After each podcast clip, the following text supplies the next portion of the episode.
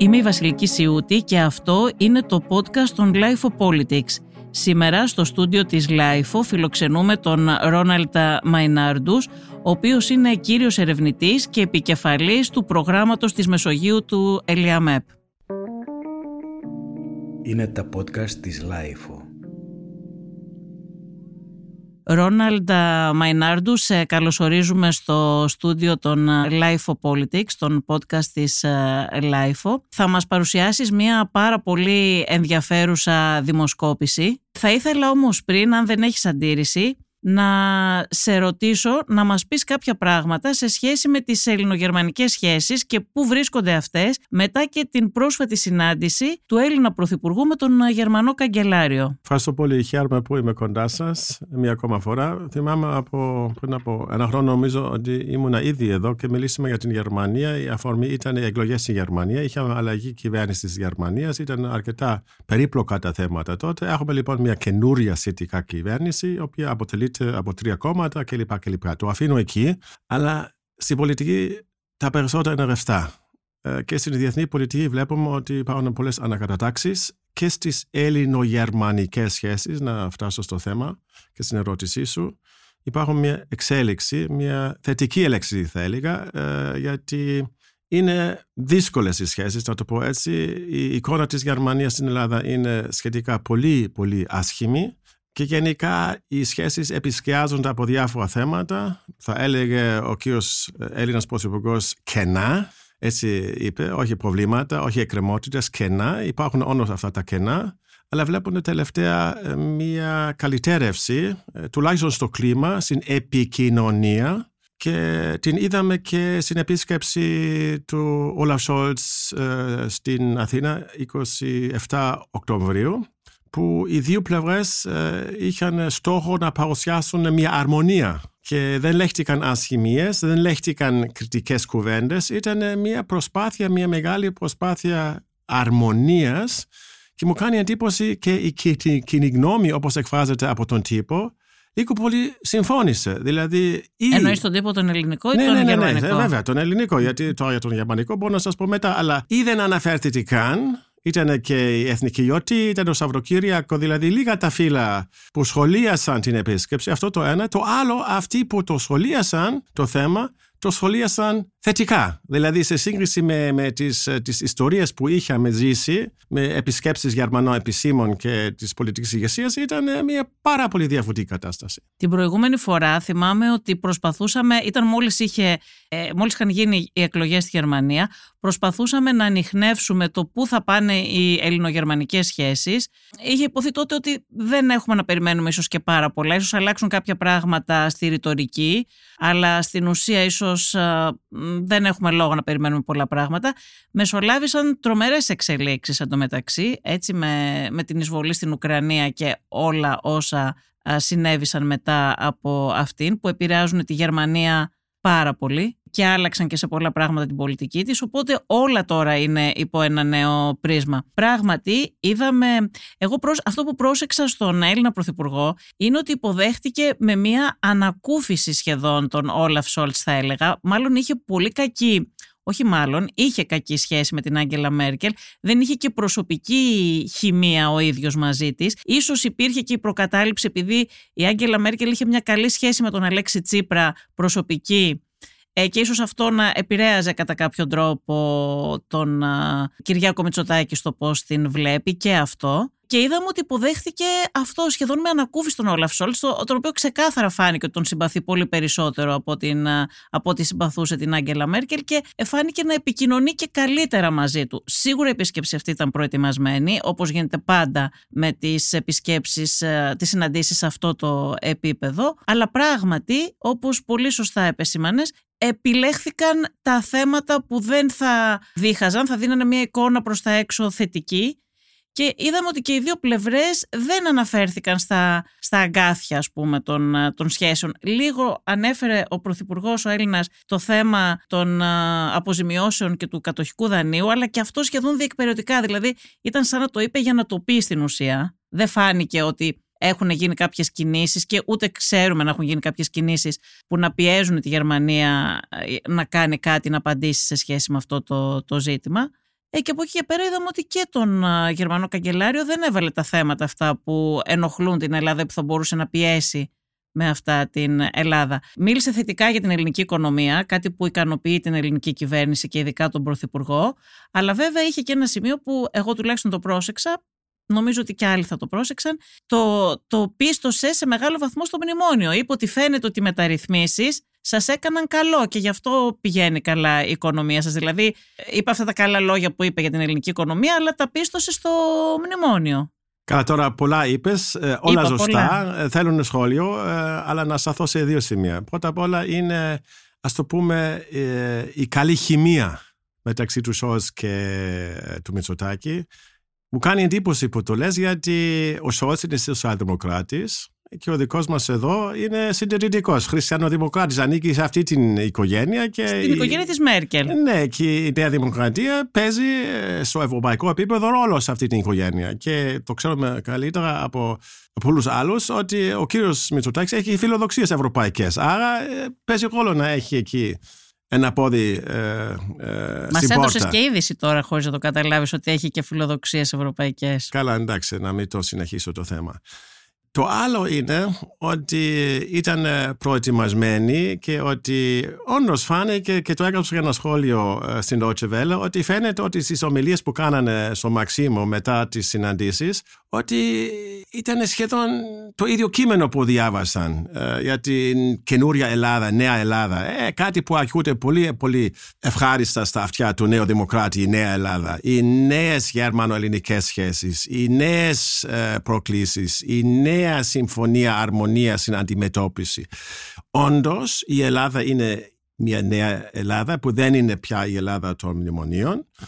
Όντως, αυτό έχει επηρεάσει και τις γερμανο-ελληνικές σχέσεις που δεν επηρεάζονται από όλο αυτό το δηλητήριο των μνημονίων. Και Όντως η Ελλάδα ε, για, για την Γερμανία παίζει ένα πολύ οικοδομητικό ρόλο στο θέμα της Ουκρανίας. Δηλαδή υπάρχει μια αλληλεγγύη, μια συμπαράσταση που δεν συζητιέται. Η στάση της ελληνικής κυβέρνησης είναι πάρα πολύ καθαρή και αυτό εκτιμάται. Ε, κυρίως όταν βλέπουμε γύρω μας, έχουμε μια Σερβία γύρω μας, έχουμε μια Τουρκία γύρω μας, που αυτή η, η καθαρή τοποθέτηση δεν είναι τόσο δηλωμένη. Άρα ε, για τους Γερμανούς, για τον Σόλτς, που δεν βλέπει τώρα είναι σοσιαλδημοκράτης, είναι χριστιανοδημοκράτης, είναι συντηρητικός, είναι δημοκράτης άνθρωπος και τον, τον σέβεται και τον δέχεται και περάσανε νομίζω ευχάριστα. Και, και δεν είναι μόνο η μία φορά που συναντιόνται αυτοί που έρχεται στην Αθήνα, αυτοί οι άνθρωποι συναντιόνται κάθε εβδομάδα, και κάθε δύο εβδομάδες. Ναι, και συναντιόνται εκεί και τα λένε και έχουν καλή σχέση. Αυτή είναι και η διάσταση της ε, Ενωμένης Ευρώπης που υπάρχει πάντα αυτή η επικοινωνία. Θετικό θέμα αυτό. Ναι, αυτό που επισημαίνεις βέβαια ισχύει και από τις δύο πλευρές. Δηλαδή και ο Κυριάκος Μητσοτάκης δείχνει να προτιμάει το σοσιαλδημοκράτη Όλαφ Σόλτς από την uh, χριστιανοδημοκράτησα Άγγελα Μέρκελ. Βέβαια, ο Σόλτς ήταν υπουργός ναι, της ναι, Μέρκελ. Ναι, αυτό το πρώτο. Ε, και ήταν οι συνθήκες διαφορετικές τότε. Ναι. Και ένα πολύ ε, σημαντικό θέμα που, που, που, μου κάνει εντύπωση που δεν το θίξαμε ακόμα είναι και η κατάσταση στις ελληνοτουρκικές σχέσεις. Περίμενε, είμαστε στην αρχή ακόμα. Εντάξει, καλώς. Πάντως, η στάση του Κυριάκου Κυριάκου Μητσοτάκη στο Ουκρανικό που έθιξες έχει κόστος στην Ελλάδα ε, σε ένα βαθμό. Όχι μεγάλο κόστος, αλλά έχει ένα κόστος. Θέλω να πω ότι έχει επικριθεί από, και από την αντιπολίτευση και από τον ΣΥΡΙΖΑ για την ταύτισή του στο θέμα αυτό με την Ουκρανία. Έτσι ότι ε, πολύ ανοιχτά και πολύ χωρίς να αφήνει κανένα περιθώριο τάχθηκε με την Ουκρανία απέναντι στη Ρωσία κάποιοι στην Ελλάδα του είπανε, το ξέρεις αυτό, ότι θα μπορούσες να κρατήσεις μια στάση ουδετερότητας, σε πάση περιπτώσει. Ναι, τέτοιες δυνάμεις, ε, γιατί μιλάμε για δημοκρατικές χώρες, ε, μια, μια πολυφωνία, τέτοιες δυνάμεις υπάρχουν παντού στην Ευρώπη, στην Γερμανία το ίδιο. Ότι στην Ελλάδα για ιστορικούς λόγους ε, αυτή η στάση συμπάθεια, α το πω έτσι, με την Ρωσία είναι πιο έντονη, έχει και θρησκευτικούς λόγους. Αλλά αυτό είναι αυτονόητο. Η Νέα Δημοκρατία είναι το κόμμα του ανήκουμε στη Δύση. Και εδώ έχουμε μια κρίση διεθνούς χαρακτήρα και νομίζω ότι αυτονόητη η τοποθέτηση ε, της, ε, της υγείας της Νέας Δημοκρατίας και Υπήρχαν κυβερνήσεις της Νέας Δημοκρατίας, όπως η κυβέρνηση του Κώστα Καρέμαλη, που προσπάθησε να έχει και πιο φιλικές σχέσεις με τη Ρωσία. Το ξέρεις. Και Ναι. αυτή επίσης και μέσα στη Νέα Δημοκρατία είναι λίγο πιο επιφυλακτική με τη στάση αυτή που κρατάει σήμερα ο.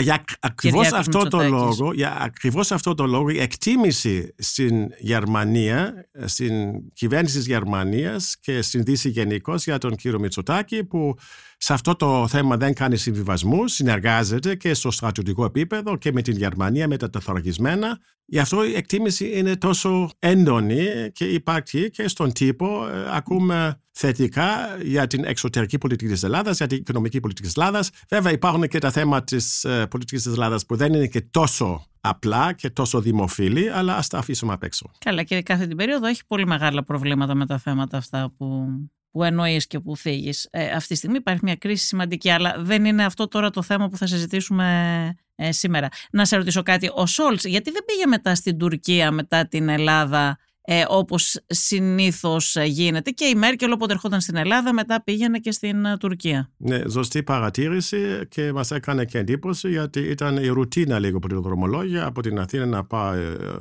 στην Κωνσταντινούπολη να πάει να συνεχίζει για την Άγκια. Δεν το έκανε, γιατί- δεν το έκανε γιατί για να το κάνει αυτό πρέπει να υπάρχει μια βάση. Η βάση στην Ελλάδα υπάρχει, υπάρχει εμπιστοσύνη, υπάρχει συνεργασία, υπάρχει συνεννόηση. Αυτή η βάση αυτή τη στιγμή μεταξύ Γερμανίας και Τουρκίας δεν υπάρχει. Ε, παραδοσιακά το ξέρουμε το 2020 με, με, στη μεγάλη κρίση ε, της Ανατολικής Μεσογείου η Γερμανία και συγκεκριμένα και η Μέρκελ έπαιξε ρόλο διαμεσολαβητή. Θα ήθελε ίσως, κα- έκανε νήξη ο Σόλτς ότι θα ήταν έτοιμος ο ίδιος να κάνει μια τέτοια προσπάθεια αλλά οι Τούρκοι δεν τον δέχονται. Ε, ο Ερντογάν προσωπικά φαίνεται να μην έχει τη χημεία που είχε με τη Μέρκελ. Όχι. Δηλαδή εδώ έχουν αντιστραφεί λίγο τα πράγματα σε σχέση Όχι. με την προσωπική χημεία. Η, η Μέρκελ ήξερε να, να τον χειρίζεται, να πω τέλος πάντων, ήξερε, μπορούσε να συνεννοείται με τον ε, Ερντογάν καλά και φαινόταν ότι και ο Ερντογάν την εμπιστευόταν. Το είχε πει δημόσια πάρα πολλές φορές. Είχε πει ότι μόνο η Γερμανία, μόνο η Γερμανία μου στέκεται και με καταλαβαίνει και αντιμετωπίζει σωστά και αμερόληπτα τις ελληνοτουρκικές κρίσεις κτλ. Τα εννοούσε, αυτά τα εννοούσε για την Μέρκελ. Προσωπικά δεν εννοούσε και για όλη τη Γερμανία. Και το βλέπουμε τώρα εδώ με τον Όλαφ Σόλτς ότι δεν του δείχνει την ίδια εμπιστοσύνη που έδειχνε στην, ε, στην Μέρκελ. Αυτό έχει βέβαια ένα πολιτικό λόγο. Υπάρχει μια νοσταλγία, θα έλεγε κανείς, ε, στην τουρκική ηγεσία για την ε, κυρία Μέρκελ. Η γερμανική κυβέρνηση έχει κάνει μικρά βήματα που θα μπορούσαμε να τις χαρακτηρίσουμε, που τα χαρακτηρίσουμε αρνητικά για την Τουρκία. Στο θέμα των, ε, του κράτους δικαίου, των ανθρωπίνων δικαιωμάτων, αλλά και της ε, πολιτικής της Τουρκίας στο θέμα της Ελλάδας. Και θα μπορούσαμε να πούμε είναι πιο υπέρ της Ελλάδας τώρα η σύγχρονη, η σύγκρι- η σημερινή Γερμανία, αλλά η δική μου ανάλυση είναι ότι αυτό οφείλεται κυρίως στην ριζοσπαστικοποίηση των τουρκικών απειλών. Δηλαδή σήμερα βλέπουμε με τη Τουρκία ε, με τις απειλές, με τις καθημερινές λίγο πολύ προκλήσεις που δεν την είχαμε γνωρίσει πριν από δύο-τρία χρόνια. Δηλαδή είναι ένα εντελώς καινούριο φαινόμενο και είναι η θέση μου ότι μια ευρωπαϊκή χώρα όπως είναι η Γερμανία δεν μπορεί να, να χειρίζεται το θέμα διαφορετικά. Δηλαδή την στιγμή που απειλείται μια, μια χώρα μέλος της Ευρωπαϊκής Ένωσης Και του ΝΑΤΟ. και του ΝΑΤΟ ε, δεν μπορεί να μην πει αυτά είναι απαράδεκτα. Ε, Αυτά, ε, να, το αυτονόητο ότι τα ελληνικά νησιά είναι ελληνικά νησιά και δεν τίθεται θέμα κυριαρχίας. Πέρα από τώρα τις λεπτομέρειες, τις νομικές κλπ. κλπ. Δεν μπορεί να μην το πει και το έκανε πολλές φορές τώρα σχετικά με το παρελθόν η γερμανική κυβέρνηση και αυτά ακούγονται με χαρά στην Αθήνα και δεν ακούγονται καθόλου με χαρά στην Τουρκία και άρα έχουμε έτσι την έννοια μιας μεταστροφής. Η μεταστροφή αυτή, αυτή είναι η θέση μου, η μεταστροφή αυτή είναι αποτέλεσμα της ριζοσπαστικοποίησης των τουρκικών απειλών. Αυτή είναι η θέση μου, η παρατήρησή μου. Αν θα ησυχάσει ο κ. Ερντογάν και οι φίλοι του στην Τουρκία, θα δούμε και μια πιο ήπια ε, αντιμετώπιση της Γερμανίας. Γιατί, ναι. Έχει να κάνει μόνο με τις απειλές, τη ριζοσπαστικοποίηση των απειλών απέναντι στην Ελλάδα ή και με το ότι γενικά δεν αποδεικνύεται και πολύ καλός δυτικός σύμμαχος ο Ερντογάν; Ε, πέρα και από αυτό, δηλαδή το κύριο θέμα ε, στον σχολιασμό περί Τουρκίας στην Γερμανία είναι αυτός βέβαια. Ότι ανοίγει την πόρτα για την Ρωσία, ότι δεν συμφωνεί στις κυρώσεις, κάνει από τη μία μεριά τον διαμασελβητή, είναι ο μόνος που έχει έτσι, την επικοινωνία με τον Πούτιν, από την ίδια, ίδια μεριά του, του δίνει το αίμα να επιζήσει. Αυτή είναι λίγο πολύ η κατάσταση την οποία ζούμε και υπάρχει προβληματισμός στην Γερμανία για αυτά και όχι μόνο στη Γερμανία, αλλά και στην Δύση γενικότερα. Ο ελέφαντας στο δωμάτιο της Ευρωπαϊκής Ένωσης ήταν οι σχέσεις Γερμανίας-Ρωσίας. Ε, ναι, αλλά νομίζω ότι αυτό το έχουμε ξεπεράσει. Ήταν μια πολύ έτσι, δύσκολη, οδυνηρή εμπειρία για την Γερμανία, γιατί λίγο πολύ καταστράφηκε μια ιδεολογία, ένα δόγμα. Το δόγμα ε, της Γερμανίας ήταν μόνο με την συνεργασία εξασφαλίζεται η ειρήνη. Φτιάχνοντας γέφυρες, φτιάχνοντας συνεργασίες, φτιάχνοντας επενδύσεις, ε, φτιάχνεις και την ειρήνη. Αυτή είναι η, λίγο πολύ ήταν η ιδεολογία του Willy Brandt ε, και του Hans Dietrich Genscher και των μεγάλων ηγετών της μεταπολεμικής Γερμανίας. Ε, τώρα βλέπουμε ότι αυτή η ιδεολογία δεν καρποφόρησε το αντίθετο. Και τώρα υπάρχει αυτή η εξάρτηση που είναι πολύ πολύ περίπλοκη και δύσκολη για την οικονομία της Γερμανίας.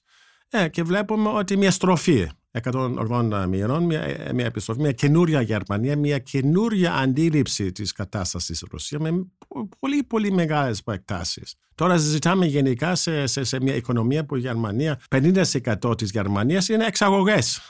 είναι Θα υπάρξουν επιπτώσεις τώρα, πιστεύεις; Βέβαια, γιατί δεν μιλάμε μόνο, η συνεργασία ουσιαστικά με την Ρωσία έχει διακοπεί οι επενδύσεις. Εκεί έχουν ε, διακοπεί, δεν υπάρχουν πια, δεν υπάρχει συναλλαγές, υπάρχουν οι κυρώσεις. Μιλάμε το άλλο μεγάλο θέμα με την Κίνα. Ναι, και βλέπ... γι' αυτό ήθελα ε, να Βλέπουμε και εκεί εξαρτήσεις. Και γίνεται μια πολύ έντονη συζήτηση εξαρτήσεις αυτές. Δεν είναι επικίνδυνες, δεν πρέπει να, να κόψουμε τις εξαρτήσεις αυτές. Μέχρι ποιο βαθμό; Τώρα προχθές έχουμε, είχαμε την απόφαση της κυβέρνησης της Γερμανίας να μην επιτραπεί επένδυση της Κίνας σε ένα εργοστάσιο που φτιάχνει τα chip ε, ηλεκτρονικά ε, chip ε, στην Γερμανία και έγινε χαμός. Δηλαδή, βέβαια, υπάρχουν και τα συμφέροντα στη Γερμανία που λένε αυτές οι επενδύσεις είναι σημαντικές για θέσεις εργασίας κλπ., για την τοπική οικονομία κλπ. Και, και γίνεται αυτή η συζήτηση, ζήμωση, πολύ πολύ έντονα. αλλά η γενική γραμμή είναι ότι βλέπ, ζούμε σε μια καινούρια φάση της ιστορίας και ότι πια πρέπει να είμαι πολύ πιο προσεκτικοί με ποιους κάνουμε δουλειές και με ποιους όχι. Έχουμε φτάσει τώρα να συζητήσουμε το θέμα της Ρωσίας. Έχει λήξει η συζήτηση. Είναι τώρα η συζήτηση για την Κίνα. Ε, έχουμε κάνει τη συζήτηση με τους Άραβες και υπάρχει και το όλο θέμα των αξιών. Υπάρχει τώρα στην κυβέρνηση ένα κόμμα των Πρασίνων που λέει καλά η εξωτερική μας πολιτική ε, κυριαρχείται από αξίες. Υπάρχουν αξίες. Και δεν ξέρουμε, δεν έχει φτάσει ακόμα αυτή η συζήτηση όπως θα έπρεπε στο θέμα της Τουρκίας. Υπάρχει και το θέμα εκεί της αξίας, των αξιών, των ανθρώπινων δικαιωμάτων, του κράτους δικαίου και όλα αυτά. Θα ήθελα, Ρόναλ, τώρα να μας παρουσιάσεις τα στοιχεία, αυτή από την, τα στοιχεία αυτά από την πολύ ενδιαφέρουσα δημοσκόπηση που έχεις. Ανέφερες πριν στην αρχή της συζήτησής μας ότι οι ελληνογερμανικές σχέσεις είναι αρκετά κακές, δύσκολες. Παρ' όλα αυτά, επισημάναμε την καλή σχέση που υπάρχει αυτή τη στιγμή μεταξύ μεταξύ Μητσοτάκη Σόλτς και θα έλεγα και όχι μόνο. Και οι άλλοι δύο ε, πολιτικοί αρχηγοί έχουν επίσης καλή σχέση με τον Όλαφ Σόλτς. Ο Νίκος Ανδρουλάκης είναι στην ίδια ομάδα των Σοσιαλδημοκρατών με τον Όλαφ Σόλτς και βλέπουμε ότι και ο Αλέξης Τσίπρας θέλει να είναι σε αυτή την ομάδα, συμμετέχει ως παρατηρητής, αλλά πάντως και οι δύο επίσης θέλουν να έχουν πάρα πολύ καλή σχέση με τον Όλαφ Σόλτς και να είναι και στην. Ο ένας είναι στην ομάδα του, άλλος θέλει να είναι και συμμετέχει ως παρατηρητής. Και ο Κυριάκος Μητσοτάκης που όπως είπαμε ενώ δεν είναι σε αυτή την πολιτική ομάδα ε, πάλι έχει πολύ καλύτερες σχέσεις από ό,τι είχε με την ε, προκάτοχο του, του κυρίου Σολτς. Παρ' όλα αυτά οι σχέσεις όμως έχουν ακόμα πολλά προβλήματα. Υπάρχει η καχυποψία, δυσπιστία, έλλειψη εμπιστοσύνης και θα ήθελα να μας πεις τα ευρήματα από αυτή την πολύ πολύ ενδιαφέρουσα έρευνα που έκανε το Friedrich Ebert, έτσι δεν ναι, είναι; Αυτό να το τονίσουμε γιατί υπάρχει και ένας χρηματοδότης. Ε, και πρέπει οι... ακριβώς και ναι, εμείς και, και, ναι, ναι, ναι, ναι, θέλουμε να έχουμε πολιτικές διαφάνειες και να. Ναι, υπάρχει διαφάνεια. αυτό δηλαδή δεν είναι μυστικό. Είναι, όλα αυτά είναι νόμιμα. Ε, υπάρχει το Ίδρυμα ε, Φρίντριχ Έμπερτ που είναι κοντά στο Σοσιαλδημοκρατικό Κόμμα. Είναι Σοσιαλδημοκρατικό Ίδρυμα και κάνει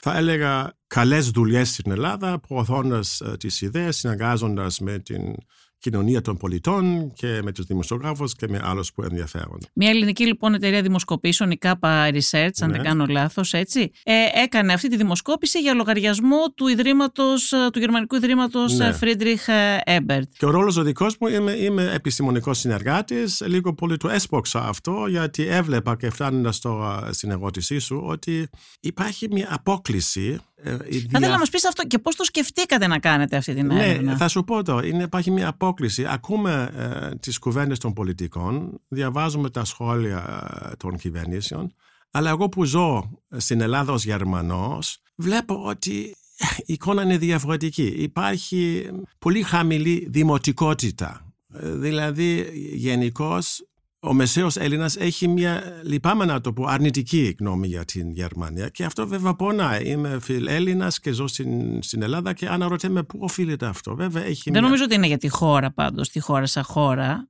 Ε, και, για, για, okay, αυτό, Είναι για την μιλά- πολιτική, τη Ναι, γερμανική ναι, ναι, βέβαια, υπάρχει ναι, αυτή η βέβαια, Αλλά η επιφύλαξη. πολιτική παίζει κι- κυρίαρχο ρόλο στην σκέψη.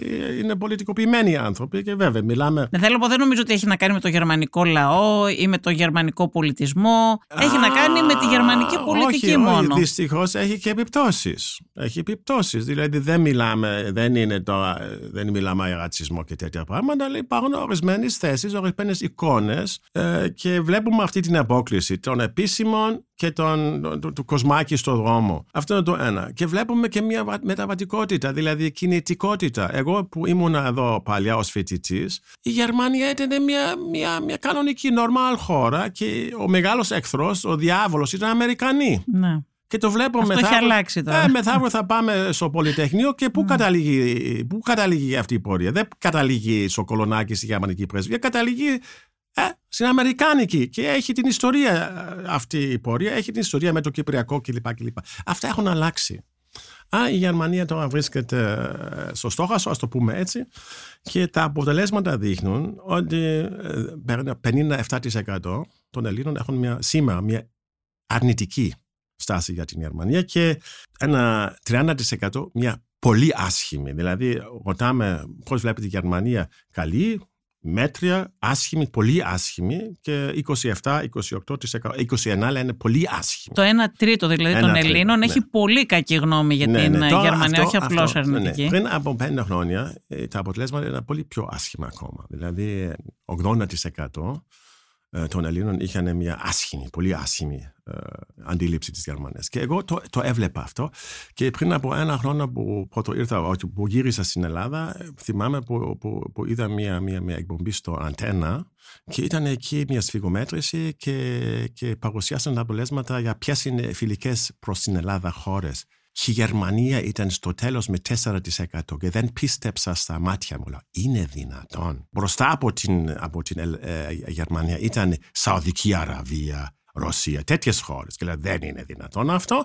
Και μου έκανε εντύπωση και ξεκίνησε αυτή την, την περιέργεια, μια οδήγηση να κάνω έτσι στο κύκλο μου τις ερωτήσεις κλπ. Και, και έμαθα ότι στο παρελθόν έγιναν πολλές σφυγομετρήσει, μιλήσαμε για τα αποτελέσματα, αλλά πουθενά δεν βρήκα απάντηση στην ερώτηση πού οφείλεται η κακή αντίληψη. Και αυτό μίλησα τότε με τον συνάδελφο από το ΕΜΑΤ και αποφασίσαμε εκ νου να κάνουμε αυτή την σφυγομέτρηση και είναι η πρώτη φορά που βγαίνουν ε, σήμερα τα αποτελέσματα που απαντάνε στο ερώτημα, στο κέριο ε, ερώτημα πού οφείλεται, γιατί ο μεσαίος Έλληνας έχει αυτή την αρνητική θέση; Και μπορώ να σας πω αν σας ενδιαφέρει. Βεβαίως, πάρα πολύ. Θέλουμε να σα ακούσουμε μεγάλο ενδιαφέρον. Ναι, ουσιαστικά είναι τα τρία μεγάλα ζητήματα που, που, που είναι εκκριμότητε, τα κενά που λέει ο κ. Μητσοτάκης. Είναι το, το θέμα, ε, να το πάρουμε από, από, ιστορικά, από την ιστορία της Γερμανίας. Από ότι δεν είναι τρία-τέσσερα θέματα που παίζουν Ναι. ρόλο και Ναι, αλλά τρία στο κύρια σχηματισμό θέματα. αυτής της αρνητική Είναι ένα γνώμη. οικονομικό θέμα, οικονομικό θέμα, ένα ιστορικό θέμα και ένα πολιτικό θέμα. Α ξεκινήσουμε από τα πιο παλιά να μας Ναι, πεις. τα πολιτικά είναι, το θέμα το των- κατοχικό Το δάνειο. κατοχικό,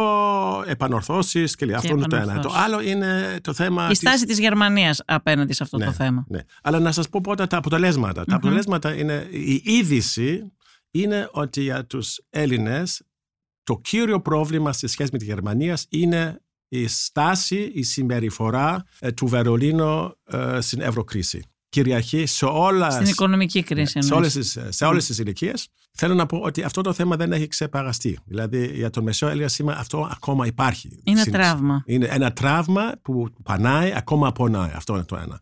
Το δεύτερο θέμα. Γιατί δόθηκε η εντύπωση στον ελληνικό λαό όταν τιμωρητική αυτή Ναι, η... ναι. αυτές οι αποφάσεις, ότι η Γερμανία τιμώρησε την Ελλάδα, Ναι. ότι μπορούσαν να υπάρξουν λύσεις πιο ήπιες και ξέρεις, στήχησαν στον ελληνικό λαό, στήχησαν στους πιο αδύναμους. Ναι, δηλαδή αυτή είναι η αντίληψη και εκμε- είναι τεκμηρωμένη στις- στα στοιχεία αυτά και σε όλα τα κόμματα, σε όλες τις ηλικίες και στους νέους και στους μεγάλους είναι. Λίγο περισσότερο στους αριστερούς, ε, αλλά αυτό ίσως ε, θα το δούμε είναι μια, μια δομική ε, έτσι, παρατήρηση που Λίγο έχω. που έριξα μια ματιά πάντως, Ναι. γενικά στους αριστερούς, σε όλους τους δείκτες είναι πιο αρνητικές οι Ναι. γνώμες για την Συμφωνώ, συμφωνώ, ε, έχεις Γερμανία. δίκιο. Έχουν πιο Ναι. αρνητική γνώμη και ακόμα και στον ΣΥΡΙΖΑ μου έκανε εντύπωση.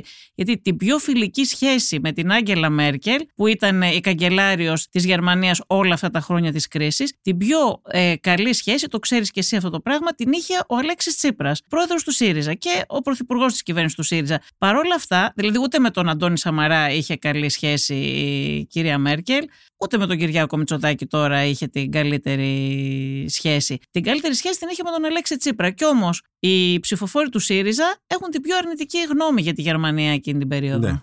Ναι. Αφού είναι αστε- αριστερή και θα έλεγα ότι να είσαι αριστερός ε, θα έχεις πρόβλημα με μια χώρα όπως είναι η Γερμανία, θα έχεις ε, πρόβλημα με τη Δυτική, Δυτική Συμμαχία. Αυτά είναι νομίζω αυτονόητα λίγο πολύ. Αυτή, αυτή είναι η ιδεολογία της αριστεράς. Και πιο, πιο, πιο αριστερά ακόμα έχουμε το ΚΚΕ και συναντώντα αυτή η αριστερή και ακροδέξη, η πιο άσχημη, ε, ο πιο, πιο, πιο αρνητικός αριθμός, ας το πούμε, εκ μέρους ε, από τη μια σκοπιά της Γερμανίας, ε, έχουμε στην άκρα δεξιά. Η, η ελληνική λύση, εκεί οι προ- οπαδοί, ένα 90% έχουν μια πολύ αρνητική και αρνητική θέση για τις Γερμανίες. Μου κάνει εντύπωση ότι οι πιο θετικές αντιλήψεις ε, τις συναντά κανείς, σύμφωνα με τις οικομετρήσεις, στο κοινάλ. Ναι, το πρόσεξα και εγώ αυτό. ε, μου κάνει εντύπωση και ε, μου φαίνεται σαν να είναι πιο μετροπαθής οι οπαδοί. Δεν ξέρω, αλλά μου κάνει εντύπωση αυτό. Αλλά έχουμε αυτό το θέμα της ευρωκρίσης, της συμπεριφοράς. Το δεύτερο, το μεγάλο θέμα, το αγάθι, είναι η συμπεριφορά ε, των Γερμανών των κατοχικών δυνάμεων και ακόμα και ένα δεύτερο ερώτημα, πώς χειρίζεται το όλο θέμα, οι επανορθώσεις αυτό. Εκεί είναι ένα δεύτερο μεγάλο θέμα και το τρίτο είναι η στάση του Βερολίνου στα ελληνοτουρκικά. Αυτά είναι τα τρία ε, κεφάλαια και έχουμε αυτή την ιεράρχηση. Πρώτο θέμα ε, για τους Έλληνες είναι ευρωκρίση, μετά ε, το παρελθόν και επανορθώσεις και το τρίτο είναι η, η στάση του Τα Βερολίνου. μνημόνια δηλαδή είναι το πρώτο, όπως Ναι, ναι, λέγαμε τα μνημόνια, παλιά. ναι, ναι, έτσι, να τα το πούμε μνημόνια, έτσι, τα ναι. οποία θεωρήθηκαν αυτό που είπαμε τιμωρητική πολιτική από την πλευρά της Γερμανίας. Ακριβώς. Δεύτερο θέμα είναι τα κατοχικά, το κατοχικό δάνειο και οι πολεμικές ε, επανορθώσεις. Ναι. Και τρίτο θέμα είναι η στάση της Γερμανίας στα ελληνοτουρκικά. Αυτοί Ακριβώς. οι τρεις παράγοντες είναι που παίζουν τον α, μεγαλύτερο ρόλο στον σχηματισμό της αρνητικής γνώμης που έχουν οι Έλληνες για την α, γερμανική πολιτική. Ναι, αλλά έγι- έγινε και η ερώτηση, πολύ ζωστή, ε, ζωστή ερώτηση. Από τα τρία, για σας ποιο είναι το κυρίαρχο, το πιο σημαντικό και όλοι απάντησαν είναι όντως το, ευρωπα- το, ενο- ε, το οικονομικό και η συμπεριφορά της Γερμανίας στην Για, Ευρώπη. γιατί είναι κάτι ίσως που θυμούνται και οι νεότεροι και οι παλαιότεροι με τον ναι, ίδιο τρόπο. νομίζω ναι. Και οι Αμερικανοί το, λέμε, ε, το λένε It's the economy stupid. Είναι η οικονομία ηλίθια, στα ελληνικά θα το λέγαμε έτσι, ότι τσιμπάει, δηλαδή α- αφορά τον ίδιο τον άνθρωπο. Το είπες Για- και εσύ, νομίζω ότι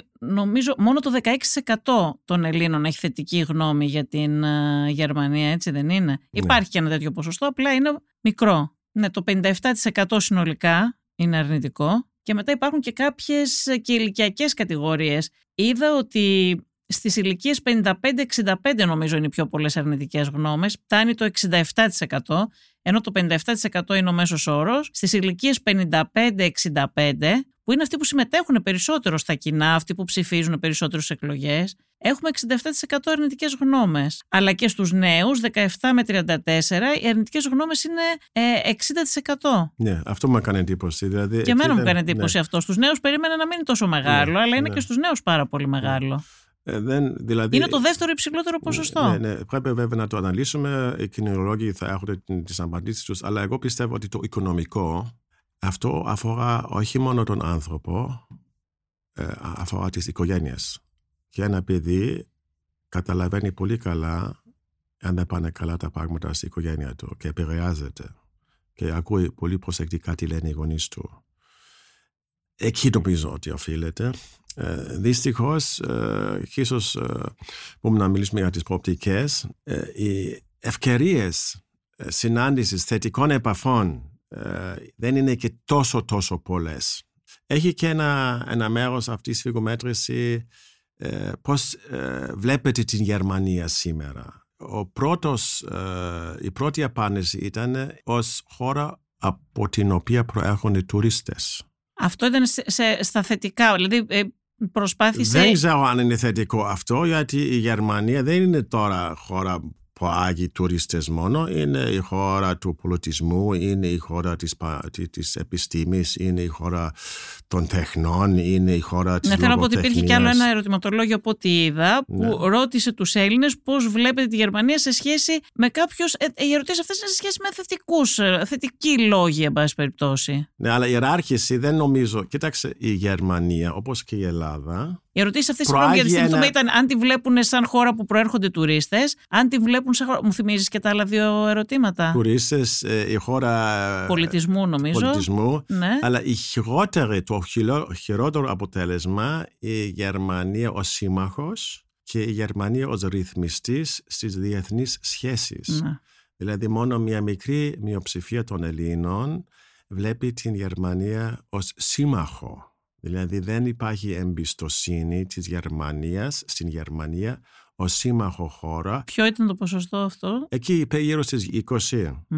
Και μου έκανε εντύπωση ότι οι, οι απαντήσεις ήταν πολύ χαμηλές και στους συντηρητικούς ψηφοφόρους οι οποίοι ανήκουν σε, σε μια ομάδα, σε, σε, σε ένα στρατόπεδο, σε μια συμμαχία, η οποία το, το πιστεύω τους είναι να ανήκουμε στη Δύση. Και η Γερμανία είναι, είναι το κέντρο της Δύσεως γι' αυτό ε, όντως μου κάνει εντύπωση και θέλει πολύ εξήγηση και μελέτη ε, αυτό το αποτέλεσμα. Εγώ νομίζω το βλέπω πάντως για ποιο λόγο είναι. Γιατί ε, τα είπες και εσύ πριν εδώ πέρα. Είδαμε τη Γερμανία να μην τα τελευταία χρόνια και μέσα από το μνημόνιο και μετά να μην προωθεί τόσο πολύ. Οι Έλληνες γενικά εντάξει, πληγωθήκανε την περίοδο των μνημονίων και υπήρχε και ένα πολύ μεγάλο ποσοστό που ψήφισε όχι, αλλά γενικά σαν λαός δεν θα έλεγα ότι είναι κατά της ευρωπαϊκής ολοκλήρωσης, δηλαδή νομίζω ότι ελπίζουν στην ευρωπαϊκή ολοκλήρωση και ελπίζουν ότι θα βελτιώσει και τη ζωή τους και το βιωτικό τους επίπεδο και ότι θα υπάρχει μεγαλύτερη σύγκληση. Την θέλουν οι Έλληνες, την σύγκληση δηλαδή. Είδαμε όμως τη Γερμανία αυτά τα χρόνια να μην προωθεί την σύγκληση τόσο πολύ, να μην παίζει τόσο πολύ ομαδικό παιχνίδι μέσα στην Ευρώπη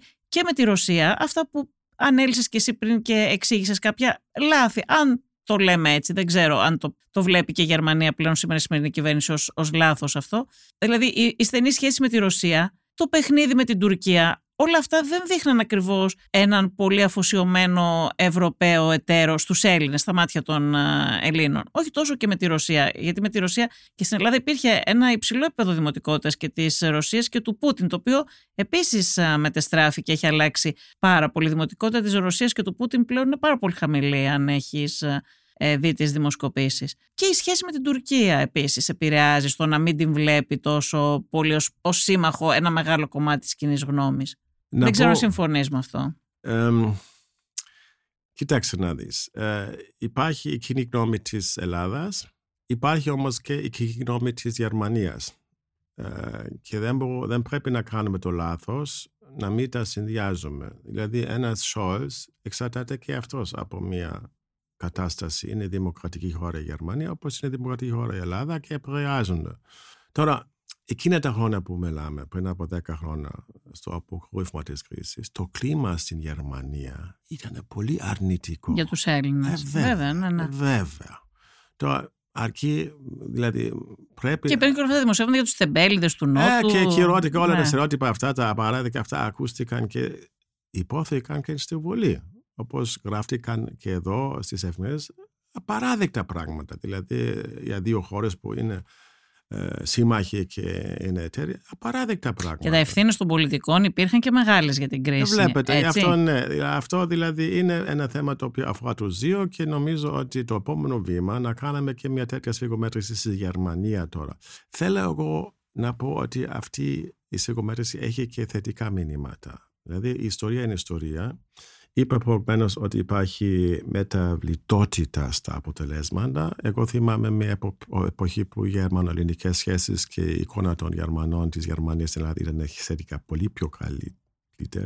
Και σιγά σιγά βλέπουμε. Εγώ νομίζω ότι και μετά το μνημόνιο, τη δεύτερη βλέπουμε, περίοδο, είχαν βελτιωθεί Και βλέπουμε ενδείξεις, βλέπουμε ενδείξεις ότι τα πράγματα πάνε καλύτερα. Και οι πρόσφατες σφιγομετρήσει που έγιναν για τους πολιτικούς, ας να πούμε και δύο κουβέντες για αυτούς, για, την, ε, για την πόσο δημοφιλής ε, είναι η πολιτική, είναι από και ένα ακόμα, γιατί το θίξαμε και δεν σας έδωσα το Ναι, και εγώ ήθελα και για το ιδεολογικό στίγμα να δώσουμε, γιατί εγώ σημείωσα ότι ιδεολογικά η κεντροδεξιά είναι αυτή που έχει τις πιο πολλές θετικές γνώμες για την ε, Γερμανία. Η κεντροδεξιά είναι αυτή ναι. που έχει. Ε, και η αριστερά είναι αυτή που έχει τις πιο πολλές αρνητικές γνώμες για την Γερμανία. Δηλαδή η κεντροδεξιά που είπαμε πριν έχει 23% θετικές γνώμες ναι. για τη Γερμανία. Ιδεολογικά είναι μάλλον το, το, το τμήμα που εκφράζει τη μεγαλύτερη, τις περισσότερες θετικές γνώμες και η αριστερά είναι αυτή που έχει τις πιο πολλές αρνητικές γνώμες για τη Γερμανία με 67% αρνητικές και κομματικά τις πιο πολλές θετικές γνώμες τις έχει το Πασόκ με 26%, μετά η Νέα Δημοκρατία με 19% και ο ΣΥΡΙΖΑ μόλις 10% ναι. θετικές γνώμες για τη Γερμανία. Η Αυτό το είπαμε λίγο πολύ, ναι. ναι. Μόνο, μόνο το κουκουέ τον ξεπερνάει. Ναι, ναι, ναι. Να πούμε ε, για τη Σφίνα, ε, για να κάνω μια υποσημείωση για τα ελληνοτουρκικά, γιατί ε, έγινε, είναι μια, μια σφιγμομέτρηση που δεν είναι του, του, του, του Ιδρύματος Ρέμπατ, αλλά πέφτει στον, στο, στο ίδιο χρονικό διάστημα που μιλάει για τη σχάση της Γερμανίας σε ελληνοτουρκικά. Και ξέρω ότι σε ενδιαφέρει και ενδιαφέρει το Πανελλήνιο αυτό. Στο ερώτημα, αυτή είναι η αντίληψη του, του, του, του μέσου Έλληνα. Η Ελλάδα, στα, η Γερμανία στα ελληνοτουρκικά, πού βρίσκεται, ένα 8% λέει ότι η Γερμανία υποστηρίζει την Ελλάδα ένα 8%. Και ένα 75% των Ελλήνων λέει ότι η, Γερμανία είναι με την Τουρκία. Δηλαδή θέλουμε να πούμε ότι παίζει ρόλο και η γερμανική πολιτική στα ελληνοτουρκικά. Ναι, να, να ρίξουμε μια ματιά στα πρόσωπα. Η γνώμη μου πάντως η προσωπική είναι, η εκτίμησή μου μάλλον, είναι ότι τα ελληνοτουρκικά έχουν παίξει τώρα το μεγαλύτερο ρόλο γιατί υπήρχε ε, πολύ αρνητική γνώμη για τη Γερμανία την περίοδο την πρώτη των μνημονίων. Αυτή υποχώρησε σε ένα βαθμό στην πορεία αλλά ξανα ε, ξανά είχαμε αυτές τις αρνητικές γνώμες μετά το 20 και τις κρίσεις, το 19-20 και τις κρίσεις με την Τουρκία, που φάνηκε εκεί η πολιτική της Μέρκελ να στην καλύτερη περίπτωση να κρατάει ίσες αποστάσεις από την Τουρκία που είναι αυτή που απειλεί την Ελλάδα και από την Ελλάδα που δέχεται τις α, απειλές και αυτό νομίζω ότι εκτείναξε ξανά προς τα πάνω τις αρνητικές α, απόψεις. Γιατί νομίζω ότι το προηγούμενο διάστημα πριν το 20 και το 19 δεν ήταν τόσο ναι, πολλές αρνητικές Συμφωνώ μαζί σου, αλλά νομίζω ότι η είδηση που βγαίνει από την σφιγμομέτρηση αυτή, ότι το κυρίαρχο θέμα στην αντίληψη του νέου Έλληνα για τη Γερμανία σήμερα είναι το οικονομικό. Αυτό. Ναι, τα μνημόνια. Έχουμε, ναι. τα μνημόνια, την ευρωκρίση. Υπάρχουν και άλλα θέματα, άλλες εκκρεμότητες, αλλά το κυρίαρχο με μεγάλη απόσταση είναι αυτό. Αυτό θέλω να πω. Και κοιτώντας τώρα τα πρόσωπα, ναι. γιατί στο τέλος ε, της ημέρας είναι οι πολιτικοί που εκφράζουν μια, μια πολιτική, βλέπουμε ότι ο πιο μισητός πολιτικός. Άσε με να μαντέψω. Ποιος είναι; Νομίζω ότι δεν υπάρχει έκπληξη εδώ πέρα. Ε, δεν υπάρχει, ε, αλλά το, το, το, το, το, το νούμερο ίσως ε, έχει σημασία. Μόνο ένα 3% έχει συμπάθεια για τον Σόιμπλε. Wolfgang Schäuble. Αυτό. Και μου κάνει εντύπωση ότι κάνανε έτσι το σύγκριση με τον Λίντνα, τον Νιν. Και μου έκανε εντύπωση που. Τον συμπαθούν όλοι τον Λίντνα. Όχι τον συμπαθούν όλοι, αλλά κοίταξε η μισή. Δεν είναι και τόσο γνωστός ακόμα. Ναι, δεν είναι γνωστός. Οι μισοί είπαν ότι δεν υπάρχει διαφορά, αλλά σύμφωνα με αυτή την σφιγμομέτρηση, ε, το 29 λέει ότι αυτός είναι εντάξει. Δηλαδή το, ε, το 30% είναι μια χαρά είναι. Τώρα στο, στο... Επειδή δεν φαίνεται να ασχολείται με την Ελλάδα. Έχει κάνει δύο-τρεις δηλώσεις και αυτές ήταν ε, πολύ θετικές για την Ελλάδα. Είπε ότι η Γερμανία μπορεί να μάθει κάτι από την Ελλάδα κλπ. κλπ. Μετά με την ΜΕΑ και με τον Σολτς. Οι 10% των Ελλήνων, σύμφωνα με αυτή τη στιγμή, έχουν θετική γνώμη για την κυρία Μέρκελ ενώ την είδε 26 έχουν θετική γνώμη για τον Σολτς. Ε, είναι μια διαφοροποίηση και δείχνει ότι η κατεύθυνση είναι προς ένα καλύτερο μέλλον. Σε ποσοστά είναι πολύ μεγάλη διαφοροποίηση. Είναι νομίζω ναι. ναι, ναι, ναι, ναι, ναι, ναι, ναι. Και συγκρίνοντας την εικόνα σήμερα με την εικόνα πριν από πέντε χρόνια, είναι μια καλυτέρευση και το μήνυμά μου, το σχόλιο το προσωπικό μου, είναι όταν αλλάζει κανείς πολιτικές, αλλάζει και κοινή γνώμη όταν αλλάζουν οι συνθήκες, αλλάζουν οι πολιτικές και στο τέλος της πορείας αλλάζουν και οι κοινοί νόμοι και γίνονται πιο κατάλληλες, πιο θετικές και αρμόζουν και τις επίσημες σχέσεις των δύο χωρών. Πάντως, μίλησες πριν για τα στερεότυπα που υπήρχαν και στη Γερμανία εκείνη την περίοδο, ότι όπως στην Ελλάδα υπήρχε κακή γνώμη για τη Γερμανία και έτσι και στη Γερμανία υπήρχε πολύ κακή γνώμη για τους Έλληνες, οι τεμπέληδες του Νότου κτλ. κτλ. Νομίζω ότι κανένας σοβαρός άνθρωπος και λογικός στην Ελλάδα δεν θα αρνηθεί ότι υπήρχαν τεράστιες ευθύνες από τους Έλληνες πολιτικούς και τις ελληνικές κυβερνήσεις για την κατάσταση στην οποία έφεραν την οικονομία και τη χώρα. Αυτό όμως είναι άλλο πράγμα και άλλο πράγμα τα στερεότυπα που συνήθως είναι κακά και δεν εκφράζουν την πραγματική κατάσταση. Δημιουργούν εντυπώσεις που ωφελούν τα άκρα συνήθως, έτσι. Όμως δεν είδαμε, δηλαδή υπήρχαν κάποιοι άνθρωποι που ελπίζανε στα μνημόνια στην αρχή. Δεν ξέ, δηλαδή πιστεύαν ότι θα γίνουν κάποιες πραγματικές, ακούγαν για μεταρρυθμίσεις. Υπήρχαν κάποιοι που ήταν καλόπιστοι και πίστευαν ότι πραγματικά μπορεί να γίνουν μεταρρυθμίσεις πάνω στα ε, κακός κείμενα της Ελλάδας, τα οποία είναι και πάρα πολλά. Παρ' όλα αυτά, είδαμε ότι καμία ουσιαστική μεταρρύθμιση δεν έγινε με τα μνημόνια, ότι αυτοί που ωφελήθηκαν ήταν οι τραπεζίτες και όσοι έπαιξαν αρνητικό ρόλο και είχαν, συντέλεσαν στο να ε, φτάσει η Ελλάδα ε, στην κρίση αυτή που, που, που μπήκε και την πλήρωσαν οι αδύναμοι, την πλήρωσε ο ελληνικός λαός, την πλήρωσαν οι εργαζόμενοι που φτωχοποιήθηκαν, τα εισοδήματά τους μειώθηκαν και όλοι αυτοί που είχαν ευθύνη δεν έπαθαν τίποτα, διασώθηκαν και δεν, δεν είδαμε κάποιον από αυτούς που υποστήριζαν τα μνημόνια με πρώτη τη γερμανική κυβέρνηση που έπαιξε ρόλο σε αυτό στο να επιβληθούν αυτά τα μνημόνια που πρέπει να το παραδεχτούμε ότι είχαν τιμωρητικά στοιχεία. Δεν είδαμε κάποιον να, να βγει να πει κάναμε λάθος. Δεν γίνανε μεταρρυθμίσεις ουσιαστικές στην Ελλάδα, μόνο στην οικονομία σε αυτά που θέλανε. Δεν γίνανε μεταρρυθμίσεις που θα βελτιώνανε τη χώρα, που θα οδηγούσαν στη σύγκληση. Δεν διορθώθηκαν τα κακό κείμενα, ούτε η διαφθορά που έπαιξε ένα ρόλο και στην ε, κρίση. Η διαφθορά παραμένει ίδια, δεν έγινε τίποτα σε αυτήν την κατεύθυνση.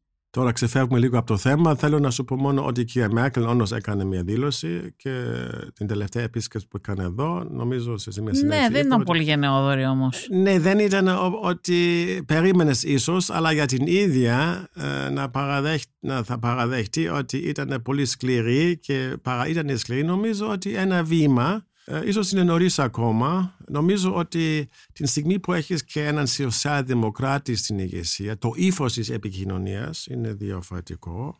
Η όλη νοοτροπία τους είναι διαφορετική και νομίζω ότι το συναισθηματικό ε, το ζητήσαμε και με Έλληνες αυτή την όλη έκθεση. Τι, τι, τι περιμένουμε. Ναι, λίγο πολύ και πώς παρουσιάζεται μια πολιτική, πώς παρουσιάζεται η επικοινωνία να είναι λίγο πιο συναισθηματική, γιατί ήταν και τα θέματα αυτά που είναι πολύ σκληρά, ήταν παλιά. Ίσως αυτή, αυτό έχει αλλάξει και εγώ βλέπω τουλάχιστον μια διαφοροποίηση στην επικοινωνία και μακάρι να την δούμε και στην ουσία mm. της πολιτικής. Αυτό θα το δούμε ε, στην, ε, στην, στην πραγματικότητα. Θέλω να πω όμως ότι Υπάρχουν πρωτοβουλίες στην Γερμανία και στην Ελλάδα για την βελτίωση των σχέσεων. Πέρα από τη μεγάλη πολιτική, γιατί στην, στην τελευταία ανάλυση μιλάμε εδώ για ανθρώπους, για Έλληνες, Ελληνίδες, Γερμανούς και Γερμανίδες που, που συνεργάζονται, που μιλάνε ο ένας για τον άλλον κλπ. Και Έχουμε παραδείγματα στην ιστορία της Γερμανίας όπου οι σχέσεις σε αυτό το επίπεδο ήταν πολύ άσχημες. Η Γερμανία και η Γαλλία και σήμερα είναι πάρα πάρα πολύ στενές, πολύ καλές και ο λόγος είναι ότι έχουμε, έχουμε δομές επικοινωνίας των κοινωνιών. Αυτές οι δομές μεταξύ Ελλάδας και Γερμανίας δεν υπάρχουν ακόμα και σιγά σιγά γίνονται. Υπάρχουν πρωτοβουλίες, υπάρχει το, το πρόγραμμα της νεολαίας, υπάρχει το πρόγραμμα της συνεργασίας των τοπικών αρχών, υπάρχουν τα εκπαιδευτικά προγράμματα. Σε αυτό το επίπεδο είμαι λίγο αισιόδοξος, αλλά θέλει χρόνο και θέλει και προσπάθεια από τις δύο πλευρές. Στο παρελθόν δεν γινόταν ε, γιατί είχαμε το θέμα των μηνομίων, αλλά νομίζω ότι ε, στο, στο, στο μέλλον ε, οι περοπτικές είναι πιο θετικές. Ξέρεις, αυτό έχει δοθεί λίγο η εντύπωση. Ε, όταν, επειδή αυτά τα προγράμματα ξεκίνησαν περίπου όταν η Ελλάδα έβαλε το ζήτημα για τις πολεμικές αποζημιώσεις και το κατοχικό δάνειο, έχει δοθεί εντύπωση ότι η Γερμανία λέει ότι δεν συζητάω το κατοχικό δάνειο και τις γερμανικές αποζημιώσεις, αλλά πάρετε την βελτίωση των ελληνογερμανικών σχέσεων, ας πούμε. Ας πάμε να ασχοληθούμε με αυτό. Και έχει δοθεί αυτή η εντύπωση ότι είναι λίγο περίπου ότι δεν σας δίνω αυτό, πάρτε αυτό, ας πούμε. Και ότι είναι λίγο σαν... Έχεις δίκιο. Υπάρχει... Αυτό επικοινωνία που είπες ναι, και εσύ. Όχι, υπάρχει ε, ένα κομμάτι της ε, ελληνικής ε, πολιτικής που ισχυρίζεται αυτό ότι μία που εκκρεμεί το θέμα των πληρωμών και υπάρχει ένας αριθμός, δεν συνεργαζόμαστε. Το θεωρώ λάθος. Ε, γιατί ε, η θέση της Γερμανίας σήμερα είναι δεδομένη, η θέση της Ελλάδας είναι δεδομένη. Αυτό θα πει να μην υπάρχει τίποτα. Όχι. Σιγά σιγά βήμα με βήμα και ίσως σε μια άλλη ιστορική ε, κατάσταση ε, θα λυθεί και αυτό το θέμα. Ρονάλη, σε ευχαριστούμε πάρα πολύ. Στο επόμενο podcast ελπίζω να έρθεις και να συζητήσουμε να δούμε πόσο έχουν προχωρήσει και τι έχει αλλάξει πραγματικά και ουσιαστικά πέρα από την ε, επικοινωνία.